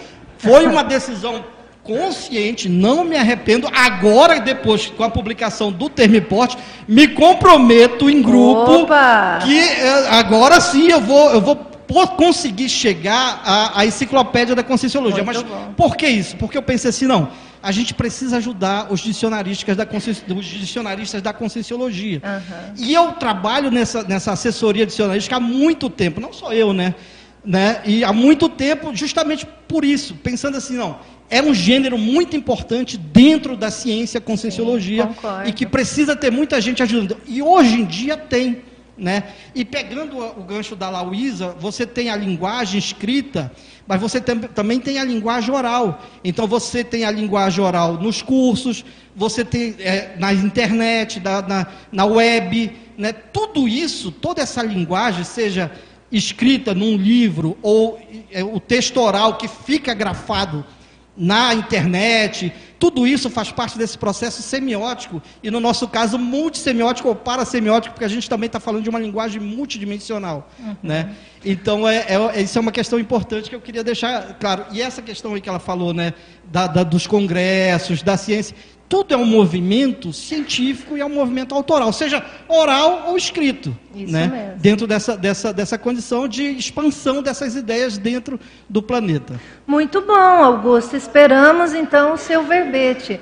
Mas vou lançar aqui uma próxima pergunta para a gente aqui, caminhando para o finalzinho do círculo, que daqui a pouco tem um pré-lançamento. De que maneira, gente, vocês acham que esse holopensene autoral da conscienciologia, né, vamos tentar ficar mais em cima dele, faz a evocação de consciexes escritoras ou ex-escritoras? Né, de que maneira isso acontece? Alguém já teve alguma experiência nesse sentido? Seja escrevendo seu verbete, seja escrevendo seu artigo ou a sua obra conscienciológica, de que maneira essa escrita evocou certas consciências com esse padrão também autoral. Ai, Vai lá, eu vou contar um caso, assim, mas não, não tem a ver, tem a ver com, com a minha biblioteca, não necessariamente com o que eu estava, naquele específico momento eu estava escrevendo. Mas eu tive uma projeção uma vez que um amparador falou para mim que tinha um britânico e um francês é, interessados na minha biblioteca, duas consciências, frequentando a minha biblioteca para estudar e aquilo eu achei interessante, né? Porque a gente não faz ideia, às vezes, da onde vai a evocação. Uhum. Isso que eu achei mais, me surpreendeu nesse sentido. Estava meio boboca nesse, nesse ponto, né? Porque quando você tem uma biblioteca, que você organiza a biblioteca, você separa os livros, você se esforça né, para ter uma coisa bem organizada, aquilo é um fulcro de evocação. Aquela temática aquela temática, né, aquela energia, aquele assunto, é uma grande evocação. Então eu acho que é, as pessoas é, poderiam tirar mais proveito do processo interassistencial usando, utilizando esse esforço, não só na leitura, na pesquisa, mas também no holopensene onde ela vive, uhum. né, que é a base, que é o, o, o hard, é, fala, headquarter, né, aquela aquela região onde ela, ela vive, o locus dela, né? o core. Queria falar também? Pode falar, Ana. É, a gente tá, vai né, lançar mais para frente aí o Empresograma, né? mas eu tive uma experiência até lá no, no, no campo do, da, da dinâmica da, da Consecutivos, né, quarta noite, até a Débora, que foi uma das que percebeu, a vinda na, no campo que eu estava lá no acoplamento de ex-dramaturgos, né? Pessoal lá dos antigamente, lá Grécia, Roma e tal, vindo no campo. Então acho interessante porque está saindo a obra agora é sobre empreendedorismo. Uhum. Mas assim, está no e é interessante também no outro campo veio o Jenkins. Então é, tá, vai chamando, né? Não tem como, vai chamando as as consciências, né? Que estão ligadas a esse trabalho, vão Exato. vindo e vão ligado àquele holopensene. Ligado ao holopensene. Até às vezes eles estão ajudando com uma inspiração aqui, uma inspiração ali, às vezes eles estão aguardando que a obra saia para que às vezes eles consigam pensar determinadas consins e aí ó, tem esse livro aqui para você ler e aquilo desencadeia um trabalho assistencial. Então tem uma rede aí funcionando que às vezes envolvem essas consciências e a gente às vezes não está nem percebendo, né? Mas é um bom exemplo. Lauísa? Bom, acho que vou contar duas experiências aqui que têm lógicas um pouquinho diferentes. É, eu estava assídua né, na dinâmica da pangrafia, no período de escrita do meu livro, e o que, que eu percebia? A Consex, né, uma das Consex que me auxiliou na escrita, inclusive no encadeamento de ideia por ser um livro infantil, que eu, eu chamo né, de Jonas, se apresentou como personagem principal do livro e me explicou que as consex que acompanharam a escrita do livro iriam acessar quando criança futuramente. Então, eles seriam coautores comigo do livro para poder ser a senha para a conscienciologia para eles na infância. Então, isso é uma coisa que foi interessante, já foi bem no final que teve esse posicionamento e agradecimento. Aí vem o agradecimento que você falou, né? Eu senti e percebi essas consegues agradecendo a possibilidade de ter um acesso mais rápido à conscienciologia na infância. E agora, andando um pouquinho mais para frente, depois dessa publicação, estou trabalhando num livro mais de experiência pessoal mesmo, e o Amparador na Dinâmica da Pangrafia proporcionou um, um, um flash retrocognitivo, explicando né, que nessa vida eu poderia ficar tranquila e relatar e escrever sobre as minhas experiências parapsíquicas utilizando meu próprio nome, que nessa vida não tinha mais perigo, que nessa vida eu poderia assinar, né, óbvio, como mulher e utilizando meu próprio nome. Então eu acho que essa questão do autorado tem as, as duas partes. Os coautores que nos ajudam, essas consex, e uma maneira também da gente se atualizar e poder falar livremente e assinar livremente uma obra sobre as próprias experiências parapsíquicas. Então, seriam essas duas questões de. Bacana, muito bom. Débora, depois Augusto. O que eu queria trazer são mais questionamentos dentro dessa, dessa temática, né, dessa parceria aí com as consciências autoras. Eu não tenho essa lucidez tão grande extrafísica, mas eu fui observando fatos, né? Então tem um grupo de autores que começa com o Gombrich, vai para Francis Yates e para o Warburg, que são do mesmo período, né, do ali da Alemanha, final da, da segunda, da Primeira Guerra Mundial, e que desde que eu cheguei na consecutivos, eu percebo um não é uma presença, porque eu não identifico, mas um encaminhamento para esses autores e eles eram amigos. Um foi é, o orientador de doutorado do outro, o Web, o Arburg tem uma questão de taxologia dentro do, do processo da, da biblioteca muito específico. Ele é fundador de um projeto chamado Minemosa, é, Minemosine, que é, enfim, a questão da memória. E aí eu fico pensando, né, quando agora escrevendo esse livro que eu estou trabalhando agora no laboratório, a primeira pessoa que me veio na cabeça, eu que escrevi sobre ele na introdução, sobre a taxologia da biblioteca dele, foi o Webb Warburg. Enquanto a primeira pessoa que eu estudei quando eu cheguei na Consecutivos foi a Frances Yates, que era orientanda dele. Uhum. E aí você fica assim, o que, que esse grupo tem relação? Eu não vi, não, não, não estive com eles e nem identifiquei, mas percebo uma presença, um aporte energético desse padrão, provavelmente, né, que tem um interesse aí com o grupo. E aí é aquela coisa que você fica tateando enquanto falta um pouco mais para o psiquismo, né? Exatamente. Mas interessante. Augusto? É, eu só queria, só queria fazer um comentário. Está saindo aí? Tá saindo. Eu, só, eu só queria sair, fazer um Quer comentário. Dizer, acho que foi a Miriam que falou, se eu não me engano.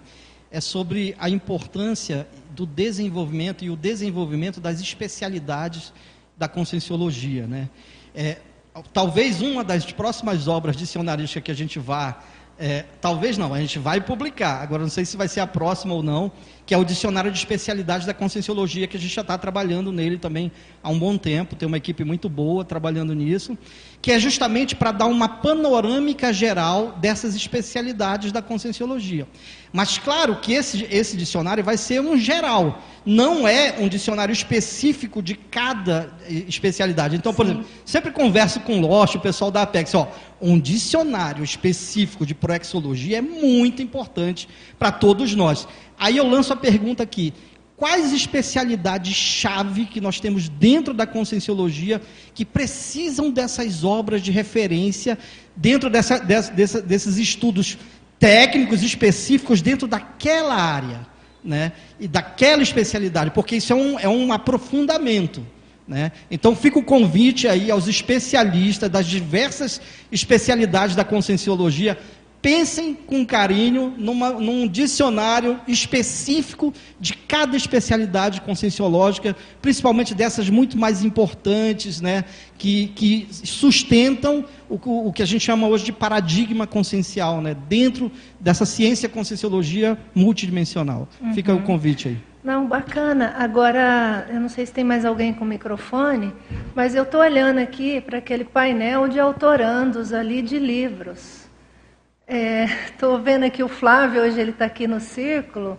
Você não acha, Flávio, que a gente podia fazer alguma coisa para a gente atualizar aquilo? Não, já aproveitando que assim, a Unescom está fazendo 15 anos.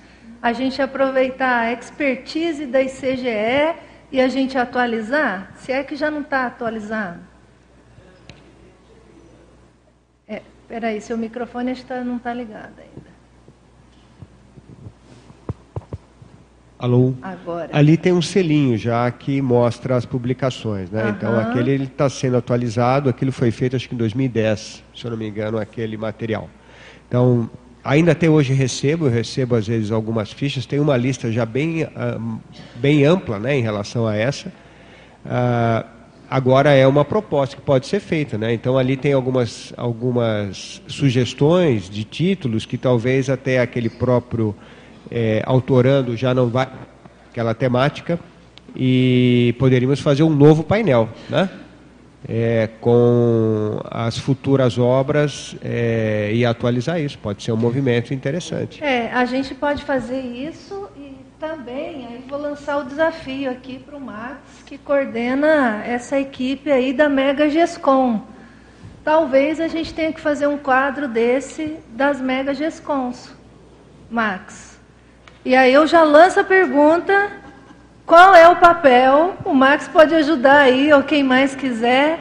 Qual é o papel da Mega Gescom para qualificar esse holopensene autoral?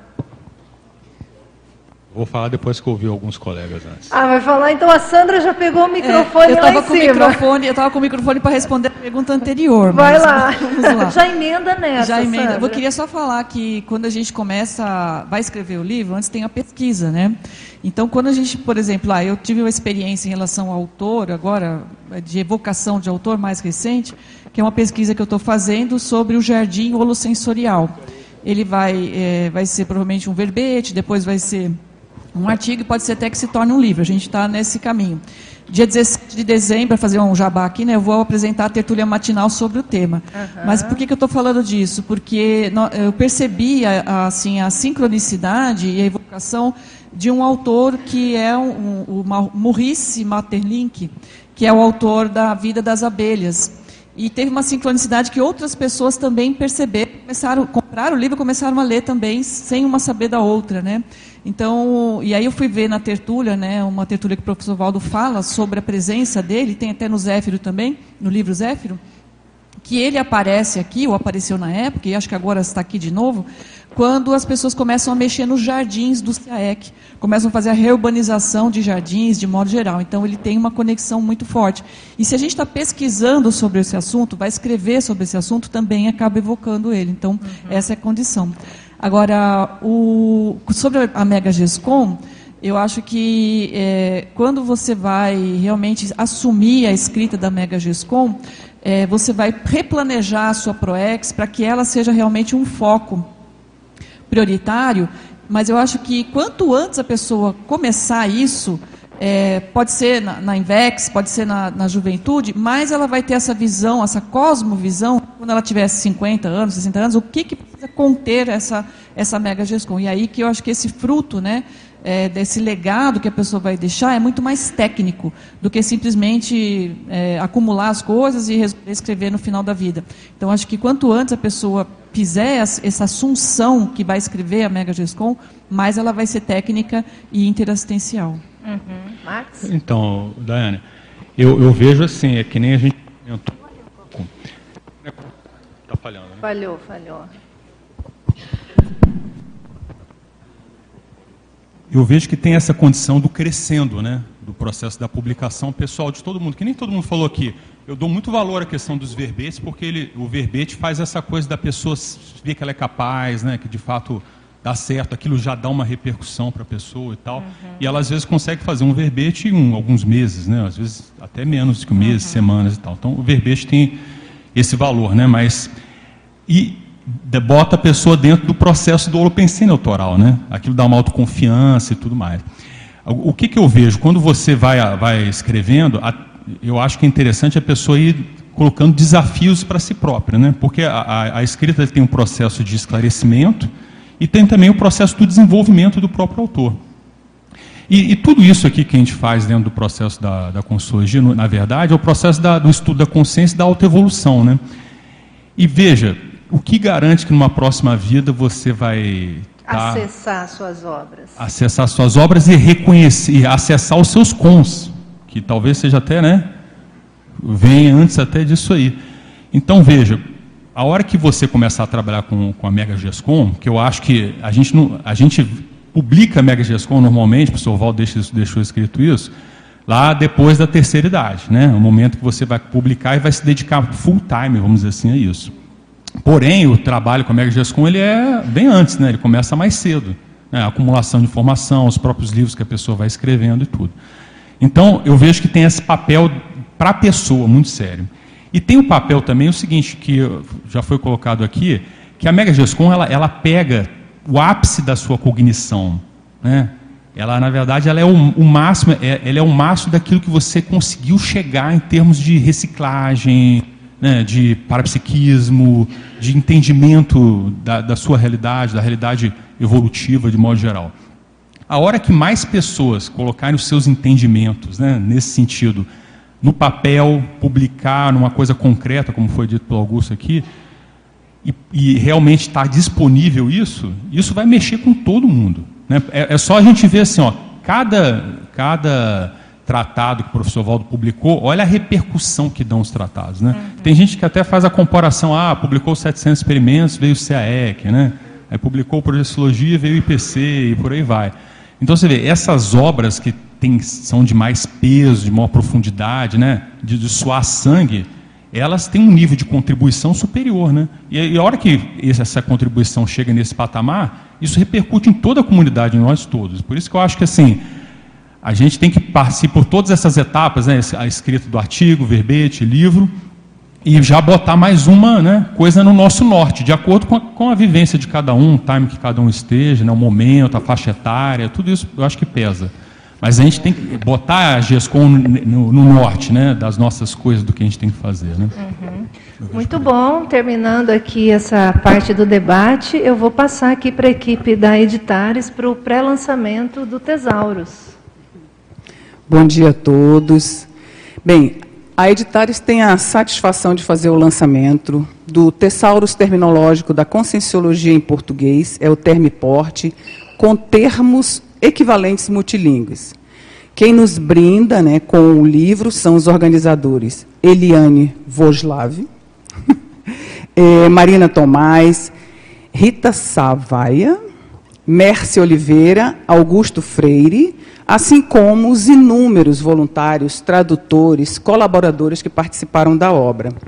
Trata-se de uma obra gestada no Cinel, como já foi falado aqui algumas vezes, e eu vou ler aqui uma parte da apresentação da obra, um pequeno trecho que está na página 17, que fala: o Tesauros terminológico da conscienciologia em português, que é o Termiporte, ele é o primeiro tessauro conscienciológico multilingüe, composto por 3.020 entradas, que são os verbetes, dentre estas 310 especialidades dispostas em ordem alfabética abrangendo os principais conceitos subsunsores desta ciência, com grafia atualizada, neoespecialidades e definições de verpões conscienciológicas inéditas. Os editores aqui, estamos aqui, Ana Cláudia Prado, Carlos Moreno e eu, porque precisava de muita gente para ajudar a editorar essa obra. Nós estamos como editores pela Editares. E agora nós vamos mostrar a robustez dessa obra, né, em dois volumes, da 1.840 páginas, e me disseram que é bom falar o peso, 4 quilos 328 gramas. Então, vejam aí a obra que está sendo lançada hoje, né? É, vou começar lendo aqui as mini bios dos, dos organizadores, tá? Então, Eliane, Eliane Voslav. Ela é graduada em Língua e Literatura Inglesas, com habilitação em tradução pela PUC São Paulo. É especialista em estudos avançados em língua portuguesa e inglesa, didática, metodologia do ensino superior e marketing empresarial. Ela é mestre em letras, linguagem e sociedade, é natural de São Paulo, voluntária e docente da Conscienciologia desde 1999, é autora de artigos científicos, verbetógrafos, revisora e tradutora de textos de livros conscienciológicos. Tenepsista, conselheira do Cinel desde 2005, coorganizadora do glossário português e inglês de termos essenciais da Conscienciologia de 2018. Marina Tomás, graduada em Contabilidade e Psicologia, brasileira, natural do Rio de Janeiro, voluntária, pesquisadora e docente de Conscienciologia desde 1987, EPICOM desde 1999, autora de artigos científicos e capítulos de livros conscienciológicos, verbetógrafa, autoverbetógrafa, coautora do livro Redação e Estilística Conscienciológica, em 2010, coorganizadora do livro TENEPS, Assistência Interdimensional Lúcida, 2015, consultora técnica do idioma português no Conselho Internacional de Neologística e Terminologia da Conscienciologia Sinel, desde 2018. É, Rita Sawaia, graduada em Biologia e Pedagogia, especialista em Psicopedagogia e Psicologia Positiva, natural de São Paulo, voluntária da Conscienciologia desde 1995, docente de Conscienciologia desde 1998, tenepsista desde 2001, coordenou a implantação da primeira biblioteca do CAEC entre 1996 e 1997, holotecária entre 2006 e 2011, verbetógrafa e autoverbetógrafa, coautora do Dicionário de Tecas da Oletocologia, 2017, consultora técnica do Cinel para o idioma português desde 2018.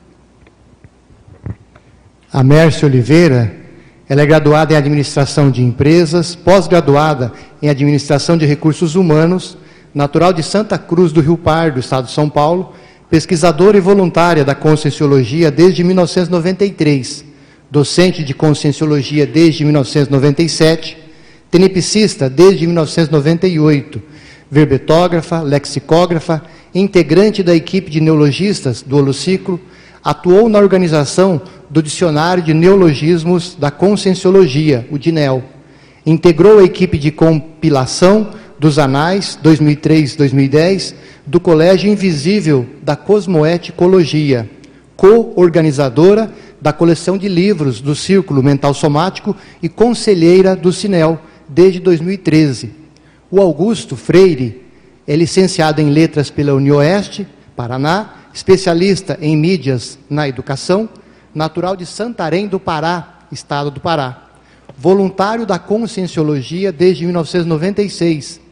Docente da Conscienciologia desde 2001, tenepsista desde 2009, autor do curso Como Fazer Dicionários, Introdução à Dicionarística Aplicada, orientador de obras dicionarísticas desde 2005, entre elas o Dicionário de Neologismos da Conscienciologia, o DINEL, e o The English Portuguese Glossary of Essential Conscienciology Terms, membro integrante da equipe do Dicionário de Especialidades da Conscienciologia, o DEC, e conselheiro do Sinel desde 2005.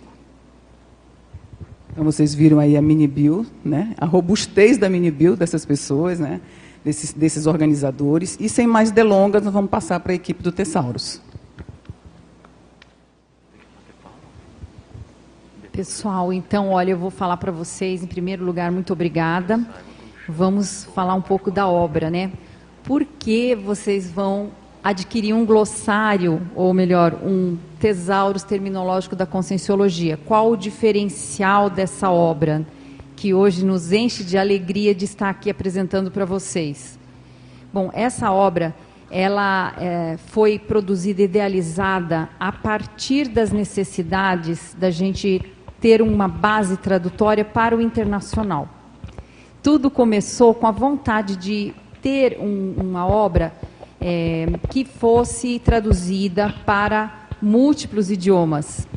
E a gente foi vendo que a conscienciologia, apesar dela estar registrada na enciclopédia, no dicionário de neologismos e também em, em vários outros locais, haviam já vários outros glossários publicados, nós vimos que haviam necessidades de tradução de novos, é, novos termos que foram propostos, por último, por, pelo professor Valdo Vieira, que não haviam sido definidos.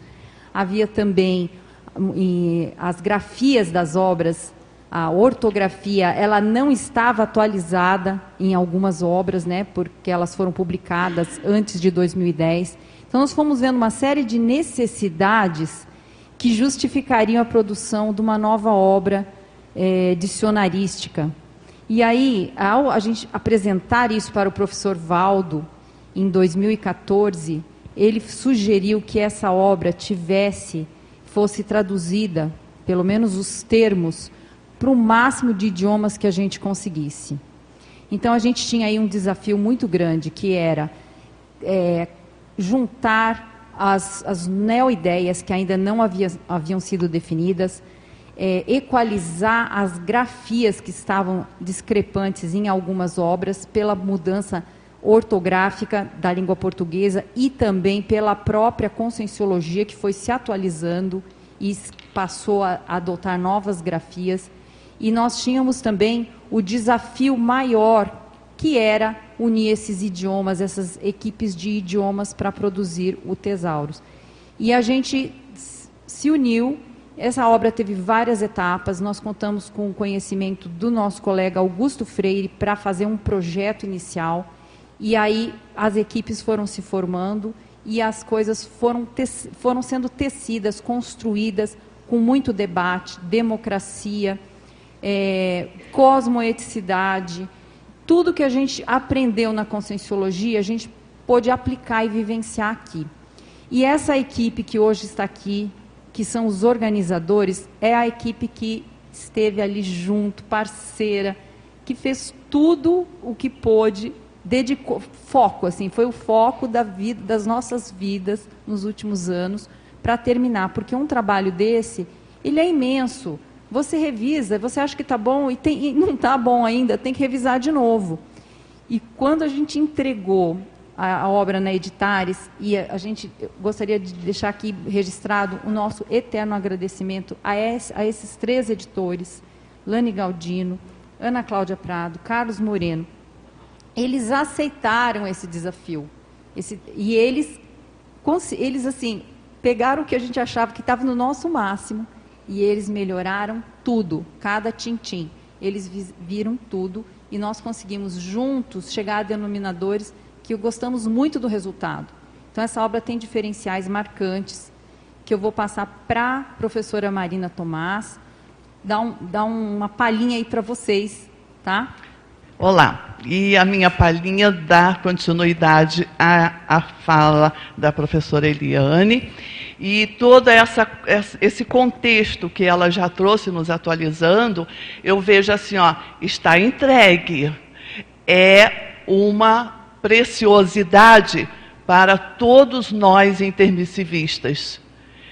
É, registro aqui que nós estamos diante de um auditório, de um grupo de consins é, relativamente grande para o tertuliário. E ele está muito qualificado. Eu registro jovens, eu registro, assim, pessoas já de idade, e já é, né, vamos indo lá na frente, e tem a presença de pré-adolescentes. Eu ia dizer crianças. Há quem diga crianças que também está certo, mas ó, já são pré-adolescentes. E pegam o microfone e falam e dão dicas de como fazer uma ciência. Então aqui está, olha, o, o, presente, o tesouro, é tesouro da conscienciologia, mas é, é, realmente é um tesouro. Mas para que esse tesouro tenha valor, que coisa bacana. A gente nem precisa de conhecer economia e finanças, mas precisamos de saber o valor da pesquisa, o valor de uma ciência que é o que nós nos preparamos. Não basta um pesquisador escrever as suas ideias e dizer: olha, elogia, aqui é uma ciência. Depende de nós que estamos aqui deixarmos o nosso exemplo para os que estão vindo e deixar nossa gratidão, principalmente para o professor Valdo e tudo que ele representa nessa proposta de uma nova ciência da consciência. Quantos milênios ouvimos dizer o importante é o autoconhecimento, mas como o autoconhecimento? Como adquiri-lo, se não através do estudo, da pesquisa e da divulgação do resultado da pesquisa? Aqui está esse tesouro tesauros terminológicos da conscienciologia, aguardando que todos os intermissivistas, toda a comunidade conscienciológica e todos aqueles com SINS e consciex que quiserem colaborar com a ciência conscienciologia, suas especialidades e tudo que ainda está por vir, folheiem, pesquisem, usem os termos, usem as sugestões que a professora Eliane acabou de falar aqui e vamos em frente para que essa ciência termine de se edificar sedimentar nessa dimensão. Um grande abraço, obrigada a todos. Só... E registro aos, a gratidão, minha gratidão ao CINEL, que sem o Conselho Internacional de Neologismos teria ficado mais difícil, talvez impossível. Um abração. Quem fala? Só posso, quero fazer só uma observação,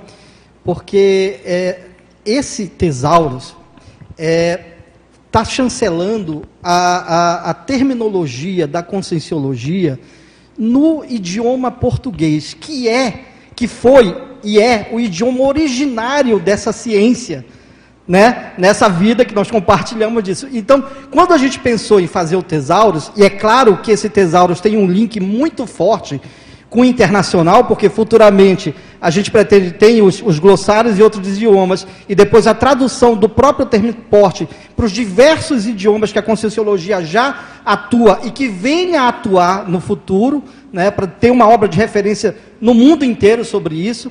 Mas é, eu, foi um dos que, eu, que eu, eu levantei essa ideia, não, ó, tudo bem, vamos fazer o termo porte? Vamos, mas o idioma originário da Conscienciologia é o português foi o português.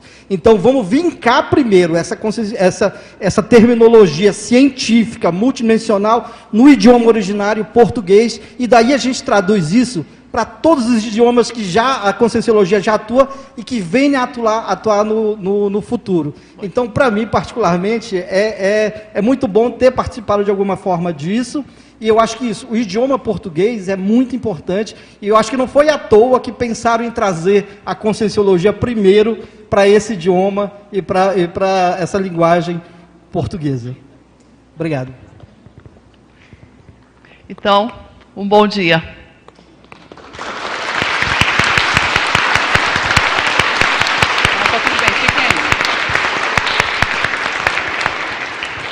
Então, em nome da Editária, nós parabenizamos essas pessoas super organizadas e competentes que concluíram né, esse trabalho.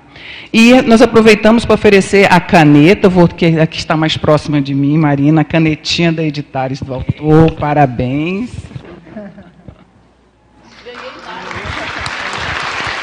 Tem fila. Pode passar. Pega duas. Vai lá, cara.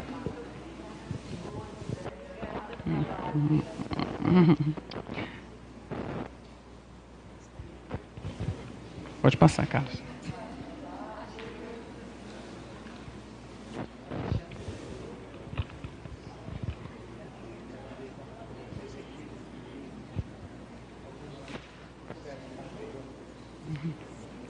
Gente, então assim, é, nós estamos encerrando. Se vocês quiserem saber um pouco mais do conteúdo dessa obra, dos bastidores, né, de todo o trabalho. Nós convidamos vocês para o dia 9 de dezembro, no Interlúdio, terá um talk show com bastante tempo, com bastante, queremos bastante gente lá, né, para prestigiar. E agora nós vamos aguardá-los ali fora, os, os organizadores vão dar os autógrafos, tá bom? Muito obrigado, um bom dia e até a próxima.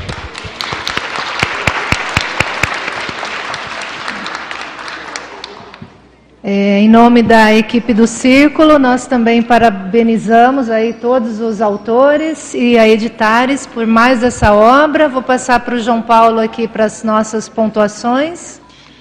Hoje a gente teve 35 autores presentes, 68 presentes no total, 77 telecirculistas e 260 acessos online. Pessoal, só mais um minutinho.